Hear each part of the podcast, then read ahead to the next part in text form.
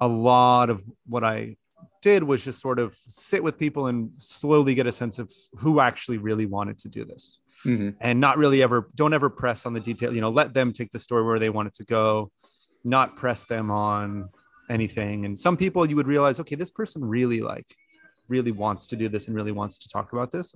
And other people you realize very quickly no they don't. And if they don't you just let them finish where wherever they want to finish and that's fine. You thank them very much and then you use that bit of that interview to sort of inform inform the larger pro- project in a um in a broad sense but you don't go back and say well no but tell me like were you or were you not in the party? And like what happened?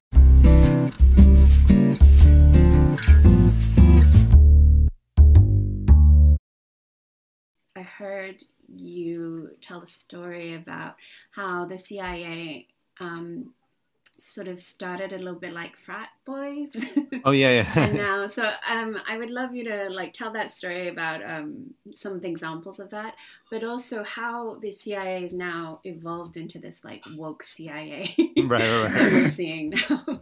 well that that that that line is actually more direct than it might appear at, at first glance so um, the cia was founded just after world war ii um, by the united states the united states came out of that war being by far the most powerful country in the world and in human history but they didn't really have the overseas covert, covert operators that the british and russians had during their era of empire they were new to what i would call imperialism so they founded um, the cia and the, the these men almost ex- exclusively came from the ranks of what we would call the blue bloods in the United States, like the closest thing we have to an aristocracy in the U.S. They all went to boarding schools.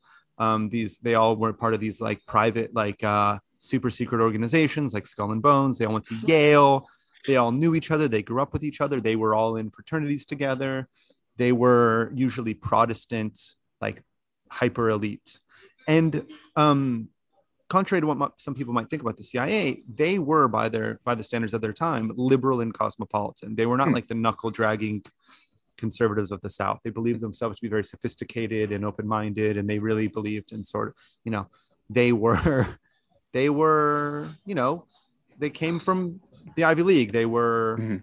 they were they thought that they were really sort of intellectually uh uh uh, uh mature and global and yeah exactly Yeah. you know so they were on the one hand they were absolutely frat boys and you can see this in the way that they acted in the 50s and 60s 50s and 60s they got really drunk all the time they kind of treated they would have these crazy parties when they would like literally fall down and do insane things.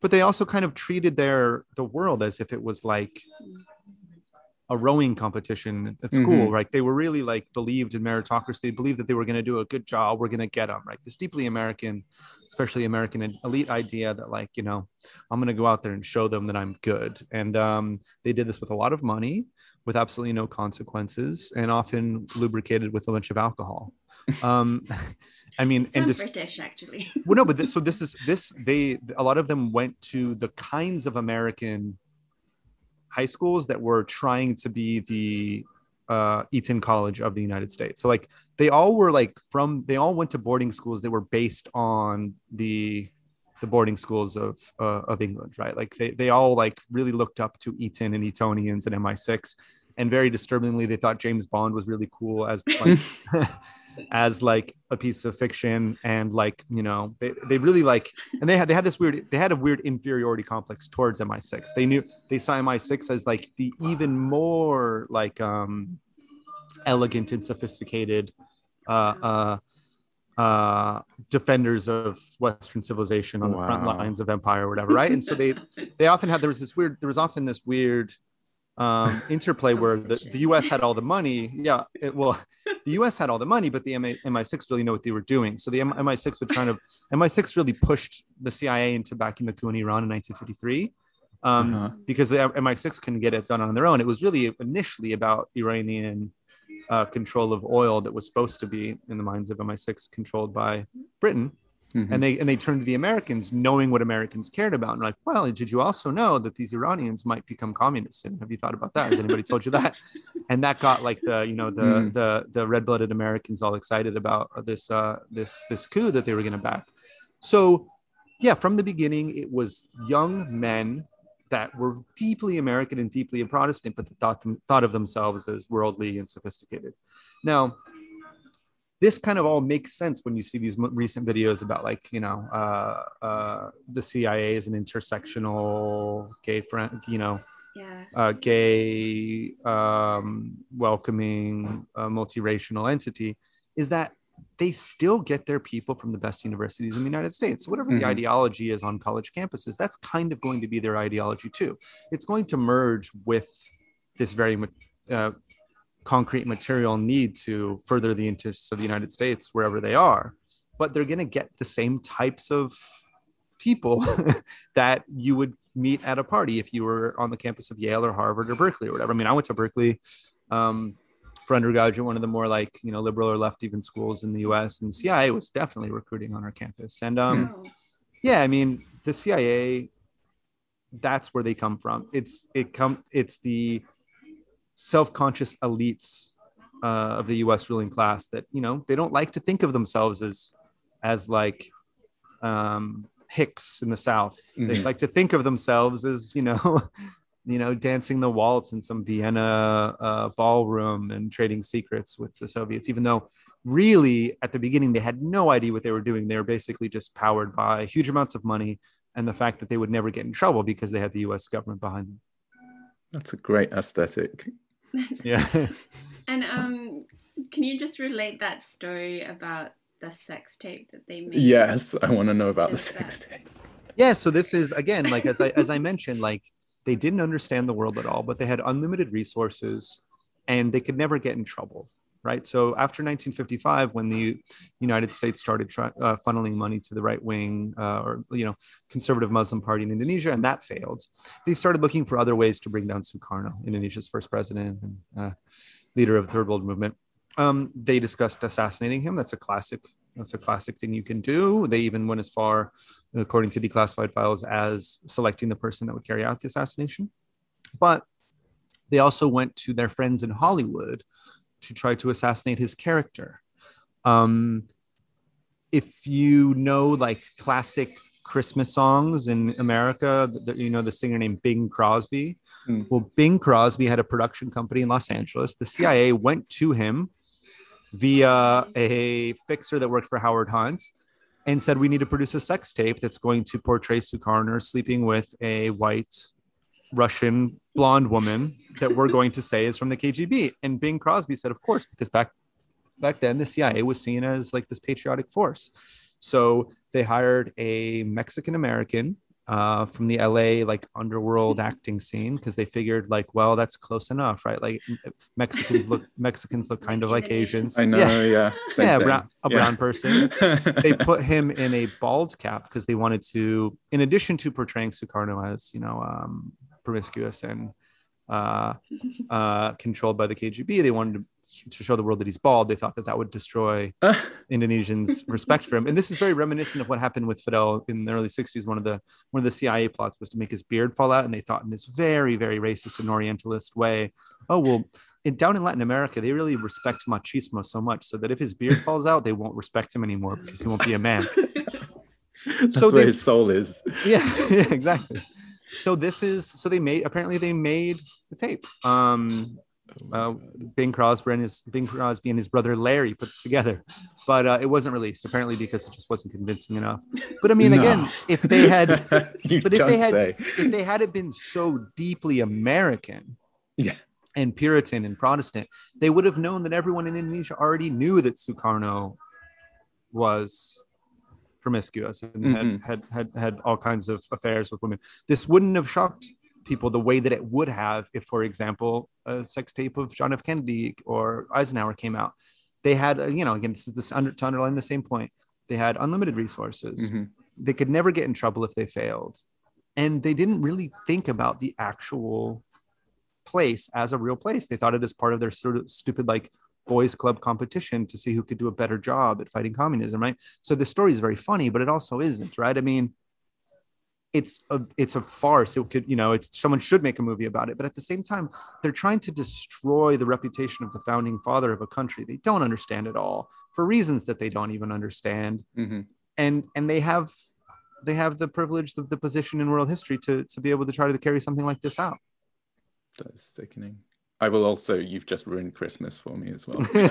those are, I mean, those are good albums. The the Bing mm. Crosby Christmas yeah. songs. Yeah. Oh God. Uh.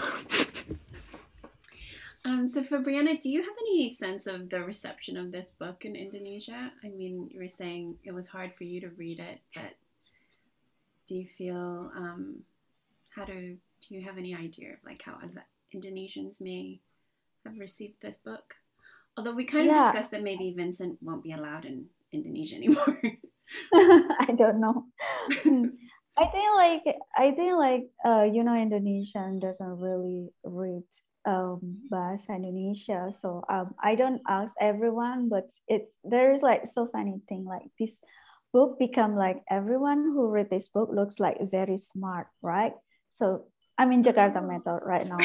so I have a I have a funny story. So this is just my impression because I've read, I have read Jakarta Method. I have read Jakarta Method. And I was just like, so everyone in social media, whatever. Uh, but I, I, I didn't read that because I think like if I read about 1965, I have to be ready with myself like, emotionally. So I have this funny story. There is like a very rich guy, like friend of my friend, in front of me reading Vincent book. And then he didn't even look at me and, and he said, what are you doing? And I was just, I want to say, oh, maybe you read that book. There was my name there. The, the audience of the book is very, very like rich kids. That mm. I think it's cool. Like like very middle class. I think like middle class, upper class, even like very upper class. I don't know whether they really read that book, but I feel like just carrying but, around. yeah, it's carrying around like most, but I think Indonesian is more like watching film and yeah. documentary rather than read a book. But uh, I think the audience is more sophisticated, sophisticated like uh, academicians, um, like a student in university who, who, who like exposed to the English uh, English book, like for example, and some of them rich kids, of course, because they want they want to look smart. Yeah, because Febriana is uh like in like the one of the first pages. I I think her is one of the uh, the people that made it possible.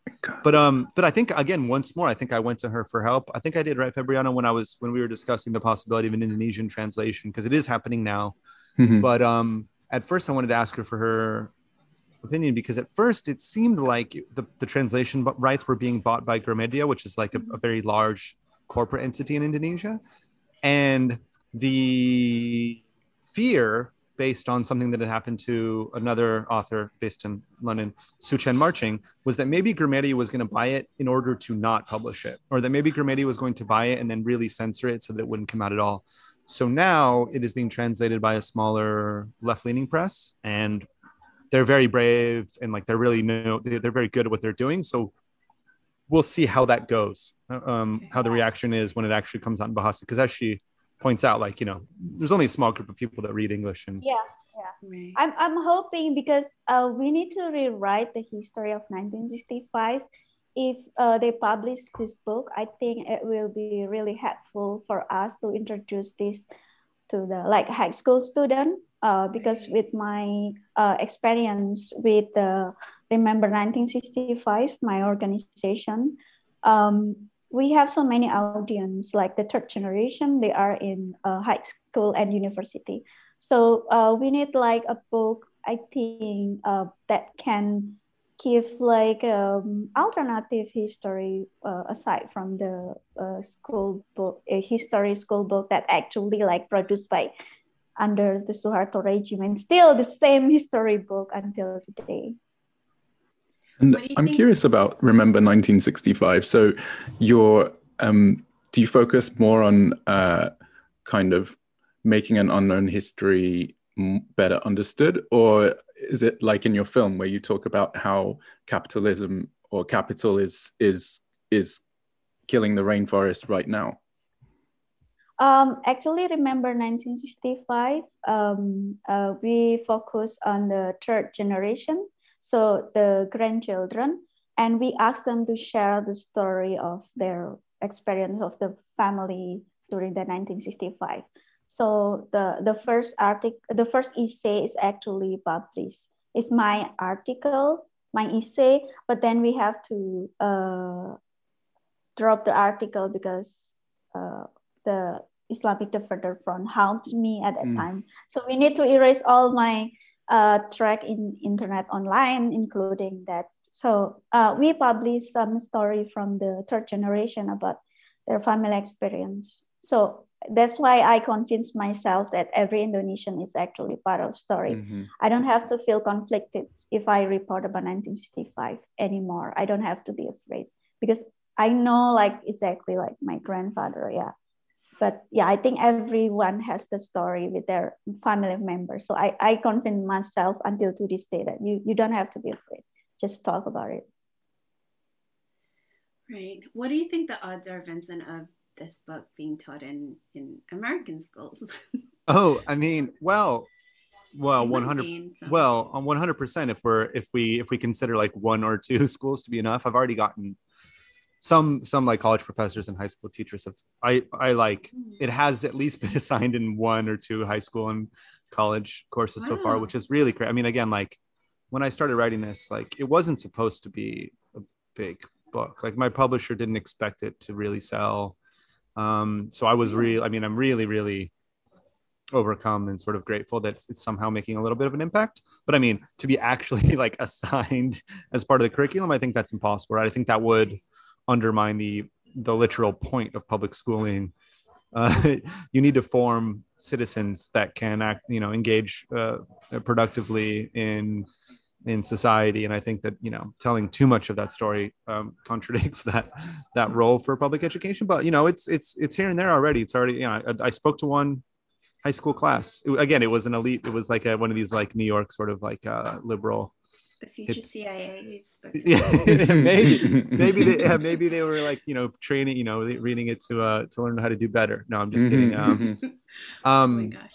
No, uh, but yeah, so so you know, it's made a little impact, you know, and I'm really mm-hmm. like, you know, a couple of, yeah, a couple of courses in high school and, university have assigned it. But I think long term, you have to look at the structural, mm-hmm. the structural contradictions between the formation of a, of a citizenry which really believes in the American myth and yeah, or, yeah, really believes in sort of the American civic religion and and telling too many of the stories about our past. I think we can kind of selectively tell them especially when it's really far long in the past. Okay, we can now start to talk about slavery 200 years later. Um, but uh, I think there's I think there's real structural contradictions, uh, unfortunately. I mean, that does make me think of like the whole idea of declassified documents from the CIA. Right. Um, what is the time? I think in the UK it's like 30 years or something. But what is um, the time frame in for the CIA in the US? So in the in the CIA, it's whenever they feel like never if they if they want oh, never. But I thought so, it was so, freedom of information. So that's the thing. So State Department basically dumps everything according to the time frame. Okay. CIA does not. So I was able to draw upon declassified State Department files for the period, and that that's what a lot of the core of the the argument of the book rests is really showing the way that the U.S. government was talking about the massacres as they happened. Mm-hmm. Right. The CIA documentation from the early '60s we do not have. Mm. Oh, now, okay. I ca- I called them up and I asked them, but they did not tell me. Right? I I I tried, uh, and you know, uh, predictably they didn't they didn't they didn't tell me. But no, so CIA we still don't have. Um, but yeah, there is there is a kind of a dynamic in which in the West we we allow enough enough truth to be told that everyone can feel free without the average person really getting a sense of the of the of the full nature of U.S. empire and like you know, um, so yeah, I mean, on the one hand, it's really amazing. The I mean, no, that Bradley Simpson, the historian, did really the heroic work of going through all of the declassified files in Washington and getting, you know, building the, the story out of that. Mm-hmm. And on the other hand, that that's really amazing. On the other hand, again, there are structural factors where if something is really, really explosive, they they have ways to keep it keep it under wraps if they need to. Or well, I mean, like the Afghanistan papers, right, that were released and then didn't really make any sort of impact. Right. So I guess that's one way of just making it disappear and, and appear to be transparent. Or Well, I don't know. It's it's it's hard to say to what extent these structures are intentionally created or if they just kind of evolve over time. But I think you do have a system uh, in the U.S. of the reproduction of uh, uh, uh, of sort of consent among most of the population that exists alongside this small group of people that has always, you know, since the middle of the 20th century, we've been reading sort of more dissident or anti-imperialist or anti-CIA literature, and it's small enough that it's not a big deal. Mm. Um, and you can kind of have both. Um, and whether or not that was on purpose, it does work out, I think, fairly well. That you know, on the one hand, you can let you can let people like me and you know, a few thousand uh, uh, uh, people that buy a book like this have their fun, like learning all the secrets. But you know, the vast majority of people are still going to just uncritically, well, not uncritically, but they're just they don't have the time really to mm. to unlearn and relearn um, the nature of U.S. foreign policy over the last last century. They kind of you know they get the the the the official version. Sound bites, right? Uh, that was going to be kind of my question as well. Like you you see, um, we have kind of movements around identity politics, um, Black Lives Matter, um, and um, increased rights for LGBT people. Um, and then also you have kind of um, slightly, you know, radical left movements like um, like Jeremy Corbyn became quite popular. You have um, Novara Media going up, Bernie Sanders. You got the Bernie Bros. no, do you think that pragmatic. There is a cultural movement towards kind of a wider acceptance of alternative narratives or or do you think that it's just not going to go that far? Like what what do you think about the time that your book is being released which is now and and and how that's going to be received culturally? Yeah i think and i think you can point to material shifts that undergird um, the processes that you're describing one is that the west is less powerful than it used to be so the us and the uk are in relative comp- decline uh, the U.S. is still by far the most powerful country in the world, militarily, economically, by far, but still, it's in relative decline. So you get more of a uh, reflection on history when you are are face to face with the limits of your own power. Uh, and number two, there's the internet, right? So for better or worse, I think for better and worse, you get the proliferation of discourses and the proliferation of of narratives um, as a result of the internet. This also leads to all kinds of insanity and people believing complete, completely, mm-hmm. completely ridiculous things. But it, it, it, it sort of shakes up the the the landscape, um, which used to be dominated largely by one or you know three or four corporate owned outlets. Um, so yeah, there's absolutely space for these kinds of struggles on the local level and even on the macro level to to reclaim narratives, or as Febriana puts, like you know, write, rewrite the history of for a country, and that will be all about you know Indonesians fighting within this new space, uh, um, battles over you know this and that uh, aspect of, of legacy. So so yeah, the, the, I think those two things open up kind of a field for contestation, and then it's up to the people to to, to fight on it. Well, that does bring me to Febriana saying that, you know, you were talking about new, younger generation are more engaged in rewriting history. Um, how do you see that? Is there a movement, do you think, that's like coming up that will be anti imperialist and maybe? Yeah, I think especially when Indonesia right now have a very serious issue with the uh, colonization in West Papua.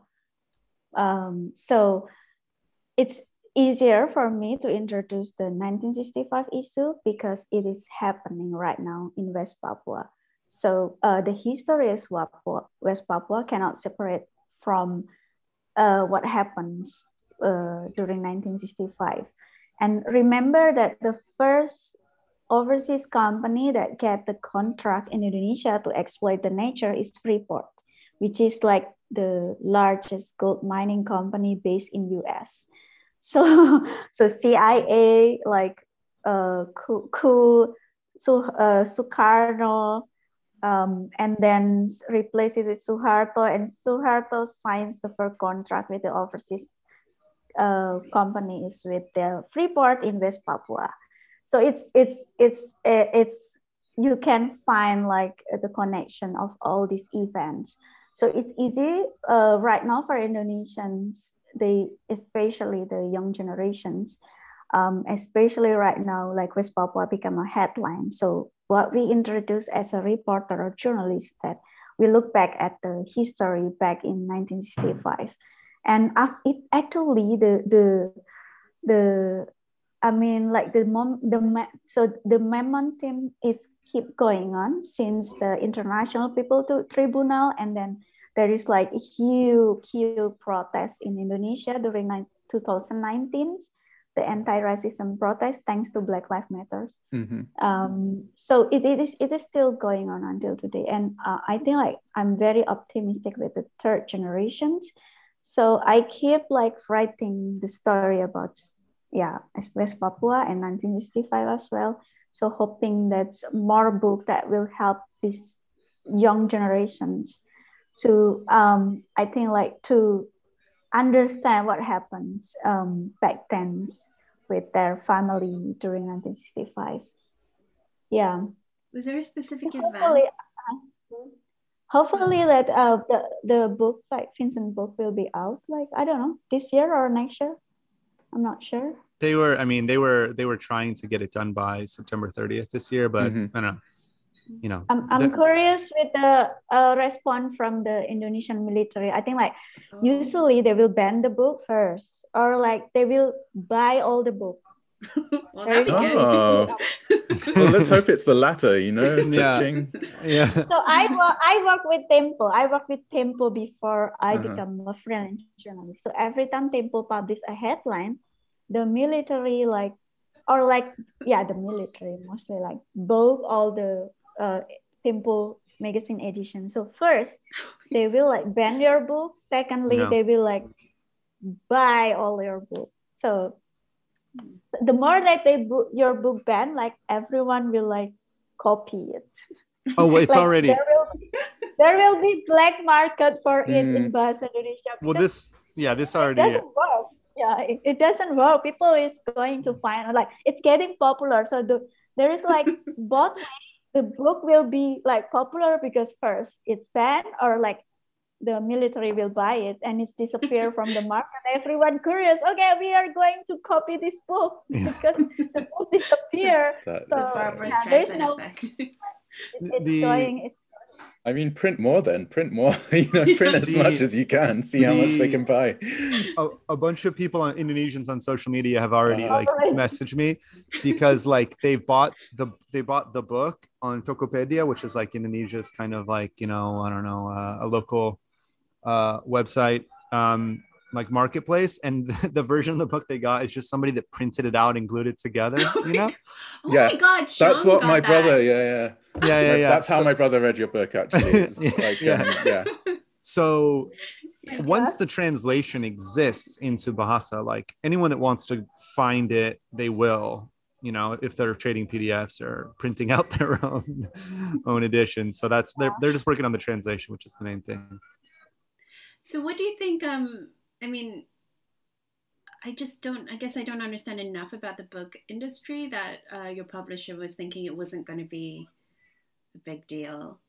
And, uh, well, yeah, it wouldn't, it wouldn't be normally, right? I mean, it's a, it's a, it's a number one serious, serious nonfiction is as a rule doesn't sell. Generally serious nonfiction is kind of, they do it for prestige. It makes them look good, but then they make all of their money from Twilight and Harry Potter and like self-help books and, you know, uh, maybe like Jia Tolentino type, like sort of, uh, uh, you know, re- uh, reflections on things that everyone can relate to. That's what really sell. Mm-hmm. Serious nonfiction usually doesn't sell, even if it's about something that everyone knows about, like the Vietnam War or the World War II.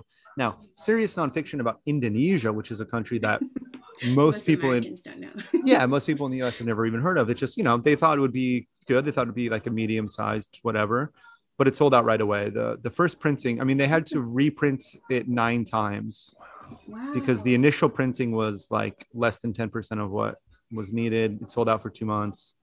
Um, and so yeah, it was just kind of they didn't I don't know. I don't know. Maybe it was lucky. I mean, I think it was yeah. It just hit at the right moment where everyone is in lockdown and and I was just a lot of people needed somebody on their podcast or their YouTube show. So I just spent like all all summer doing that. Mm-hmm. I think it just got got lucky that it hit, and also it's you know it's something that once people kind of like wait what is that is something they realized that they didn't know a lot about and that people should know more about. But it, yeah, it was just I think a lucky. It was supposed to be medium small, and by luck it got medium big. But um, no, it's explosive. Like I want, I want everybody in uh, the Asian community to um, Asian diaspora to oh the diaspora um, yeah, to read the, this. Yeah, the Asian community that'd be four billion. sure, four yeah. billion people. Well, That'd yeah, that'd be I really want that good. for you. You know, yeah. Or maybe just the CIA bought every copy and like Yeah. told you that. Yeah. Uh, so the funny thing is that some of the Indonesian exile already read that book, and the first capture of that they sent me is just my name. I said, "What is your opinion about the book? Why you send that capture of?" I think like it's, it's just like I think like it's a little disaster because like everyone, February, I, I saw your name, but yeah, I and then know just that there. yes, and yeah, they didn't stop to sending that. I mean, like, why didn't put that my name? So everyone just like send that February, and even like Tan Wahpio, February, Yeah. is that you? Your name in that book? I was just like, who do you think Febriana Firdaus? I think it's only one. So it's, yeah. It's, it's so funny. And I asked them, what is your opinion about the book? Yeah. Yeah, some of them like um, it's very emotional, it's very hard. Yeah, same with me. Like, yeah, that's like the first impression because it's about our life. Hmm. Someone wrote, wrote our life and it's it's difficult. Yeah. Yeah. I can only imagine. Yeah. I mean, I, I mean, I remember, I mean, I wanted to put that at the very beginning because usually you put your people that you think at the end, but I wanted to put on the first page because I wanted to really be like, okay, now these people really were there first, and I'm really building on what they did.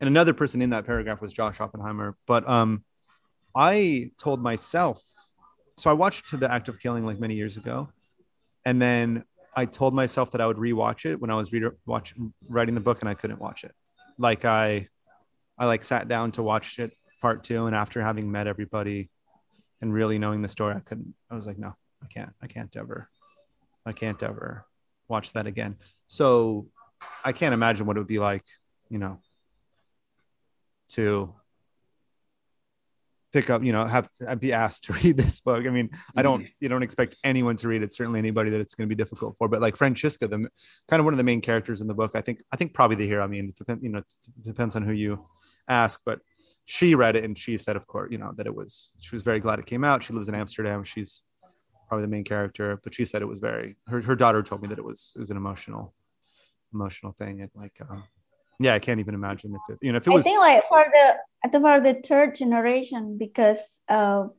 we feel guilty because we we couldn't do anything because we were we weren't we weren't born yet even Mm. like like me I have never met my grandfather. And then um if, if only I can I could do something but I wasn't born yet.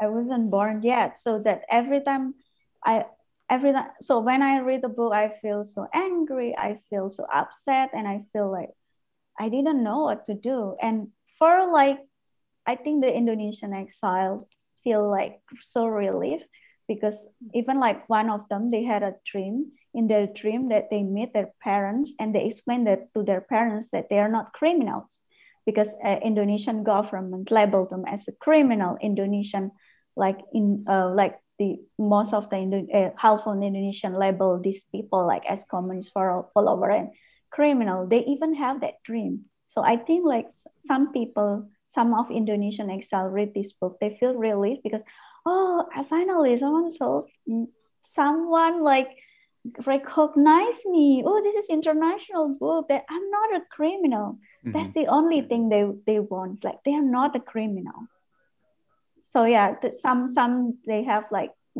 can read that book very exciting. But some like like me i'm like the third generation most of us cannot like read all the whole book in like a week. I think like every time i imagine oh my god this is like so tragic. So yeah for us like the grandchildren it's very hard. There's so many. I think that the story, there's so many untold stories. Like uh, I was telling my dad that um, that I was interviewing you guys today, and and he told me about his uncle who um, was writing, like sort of editing for a left-leaning uh, newspaper in in Sarawak, and then was arrested without trial and put in like just disappeared for like eight years and then he ended up when he got out he like tried to reintegrate couldn't jumped off a hospital building um and then that's like a like kind of a, a, a family secret. But that's malaysia that's the british. But i mean it just sounds what, what year was that? What year did he get uh, arrested oh, if you don't mind me asking? not sure. I can look it up yeah. Yeah. I wonder if that yeah that's what happened. dad told me. Yeah. That's what happened like everyone disappeared, right? With yeah. no explanation. And we are waiting. The thing is people disappear. And i mean my dad told me a similar uh, story. And none of the the children it's just not talked about. The children don't know where they are. Mm, like where's yep. my father? Where's my grandfather? Mm-hmm. just gone. And then even i think when they come out of prison no explanation again and they're just sort of like brought back to society that's completely forgotten their sacrifice. There's no acknowledgement yeah. of the sacrifice they've made yeah, because it's like in let's say in the UK, you know, everyone's always proudly talking about the, the, their grandfather's sacrifice and and the heroism and and this and that because the regime that sent them out is still in power, but um and their their history is represented and celebrated. But um I guess if the regime's changed, um then they become the enemy and it just becomes a, a really shameful secret. So um yeah. And continuing, yeah. I mean, even I think with your documentary for, Febriana, Our Mother's Land, uh, you or um, you interviewed all these people that had protested and had like terrible things happen to them as a result of the protest, and then it didn't really work. to say, you know, the corporations still have their hold on the land. So, talking about that loss, that feeling of loss, I remember when the first time I found out, um, when my mother said that your grandfather, he didn't pass away. And it was just like, what? What didn't pass away? What do you mean? And then uh, she told me that she dis- he disappeared. Then How yeah, old were you? The, um, I was just in earlier in my university, in the university. So it was like it's com- my life like completely changed, and I still have this like very so many question about that. So till like yeah, she didn't tell me right away this is the story, but like another day she told me another day she told me another story so it, it's it's a a really long process. So that's why when I, I knew that I want to be a journalist and I want to rewrite the history. so, so that's why uh, when I wrote about 1965, I was very emotional because I don't know, I was crying when I write, mm-hmm. I was writing the story, the article was like, and then um, yeah, including reading that book but the feeling of loss i don't know. It, it's it's not going anywhere. It's, it, even i know the story already. Like i still feel like the same the first time i heard that he didn't pass away and then it's, it's not disappear from me until to this day. So i don't know how like everyone cope with this. I think every grandchildren has like this why? Why this has happened why this has happened so it's still a question do you think that feeling is um, about the injustice of it and the fact that it's not injustice, grief? I don't know, like yeah, I feel like how, why why does this happen? Like the grief, like if you know that where is the burial, like the funeral, right? And then okay, you can take a rest, but you don't know what's happened to him mm. and where is the funeral, what what what what happened I don't know. I want to know. So, oh, so you mean that um, that when your mom said he disappeared, the idea is like really you don't even know if he has died or anything. He the last time that the military uh, arrest him, that's it. Wow. Wow. So he could still be in prison. So, I don't know what happened. Like everyone in that prison already killed so but no one told like what's happened exactly so i think like so many the third generation after found out about their grand grand uh, father or mother they have like the question that lingering like me until today i feel curious until mm-hmm. to this day i feel like okay but what's happened it's like mm-hmm. i have the same dream almost every night i uh, took a train to my home in my village but i never reached that home. That's like a crazy dream until to this day. And my mother have a dream chasing by the civilians like and military uh, almost every night. Wow. the same dream. I also have the dream because i don't i don't feel like that i want to come to home and find out what's happened. So that dream haunted me every night actually almost every night. I always have a dream. I took the train. I'm going to finish this feeling of curiosity and grief. And i didn't i cannot stop the train to my home in my village where my grandfather came from. Like cannot stop. And it's haunted me until today so i cannot imagine what happened with the other grandchildren i, I don't know Oof. yeah so this is just um, a little taste of what Vincent went through listening on our side, listening to yeah, incredible yeah. stories. And then um, I don't know how you facilitate that, Vincent, yourself, but I'm just like somewhat dumbstruck by this. Oh, yeah, yeah. I mean, I don't know. I mean, there's a whole there's a lot of wrong ways to interview people about this kind of trauma and there's mm. a, a, very small number of right ways and so the main thing to do would to to learn how to avoid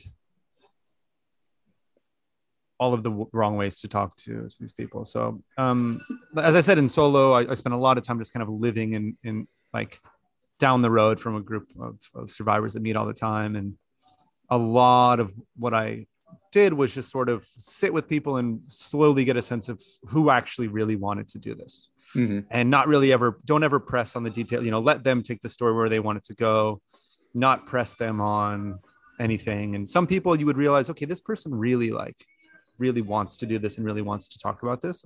And other people you realize very quickly no they don't. And if they don't you just let them finish where wherever they want to finish and that's fine. You thank them very much and then you use that bit of that interview to sort of inform inform the larger pro- project in a um in a broad sense but you don't go back and say well no but tell me like were you or were you not in the party? And like what happened? Mm-hmm. just mm-hmm. just because a lot of people you know and this you know find some people they slowly slowly over time a lot of people would tell me at the beginning oh no i wasn't involved in politics uh, before 1965 which is like okay i know that's not true but i'm going to let let them decide over time if they trust me enough to actually tell me. And then some people be like, ah, actually, no, I was, uh, I was in the, the, the, the youth wing, or I was, I was a full member. I was a, I was a, a kader, you know, as they say, so which means we really like brought into the party and took an oath and things. And, you know, there were some of the people, some of the people that ended up being really like the main characters, the people that really, really wanted to do this. So like uh, Francisca, this amazing woman now in her mid 90s, she has like a really sharp memory about everything that happened in the 30s and 40s and 50s and 60s. Uh, and so she was amazing to be able to talk to forever. And then Sakono, who is in Solo, who ended up being another main character. He's somebody that like is still really like fierce about his left wing convictions that he got in the in the early 60s. And um, you know, like he, I just got like photos from him. Like his daughter just got married a couple weeks ago. He's doing really well. He really loves to like hammer home what what he the story that he wants to tell. But many, many, many other people, you realize very, very slowly, or you very realize very quickly, oh no, they didn't really want to do this, and it just was just all about patience to to let other people decide if they want to be involved or not. Yeah, it's hard like it's hard because there is such a it's a line between the political and the personal that's like but deeply tragic as well. So i can it's a really hard place to negotiate from. Um okay i don't know if i have any more questions. I think we've we've talked for two hours and 20 minutes which is amazing. Um do you have anything to I mean, I'm sure we could talk forever, but that would be terribly imposing. So, um, do you have any um, thing you would like to? My add? cat is coming. yeah. He wants to be. Okay, yeah. The, the cat is now the cat is now calling times. The cat needs Febriana back. yeah. yeah. Um, no, I um no, I think this is this has been really great. I, all I would say is thank you to to the both of you and to Febriana and to everybody that you know for whatever reason ended up showing interest in this. Um, I don't. Uh, it's weird that it was me that wrote it, as we we we we said at the very beginning. But I'm very glad this is somehow existing, and uh, yeah, I'm just really grateful to to Febriana and to both of you for for for Febriana's help and her placing a little bit of trust in me a couple years ago, and for both of your uh, interest in in in all of this. I mean, it's a really great book, and it's a very American book, actually. Even though I said that in the beginning, it is such an American story um, that needs to be told. So, thank you. thank you. Thank you to Tanwa Pio who in. oh my gosh! Thank you so much. Because, thank you so much. Tanwa, because you. I said, Vincent, this is like Tanwa Pio contact me. Like yeah, I yeah. cannot say like okay no. i never i cannot well i never received i never like accept any like invitation okay oh yeah so, I, thank you so much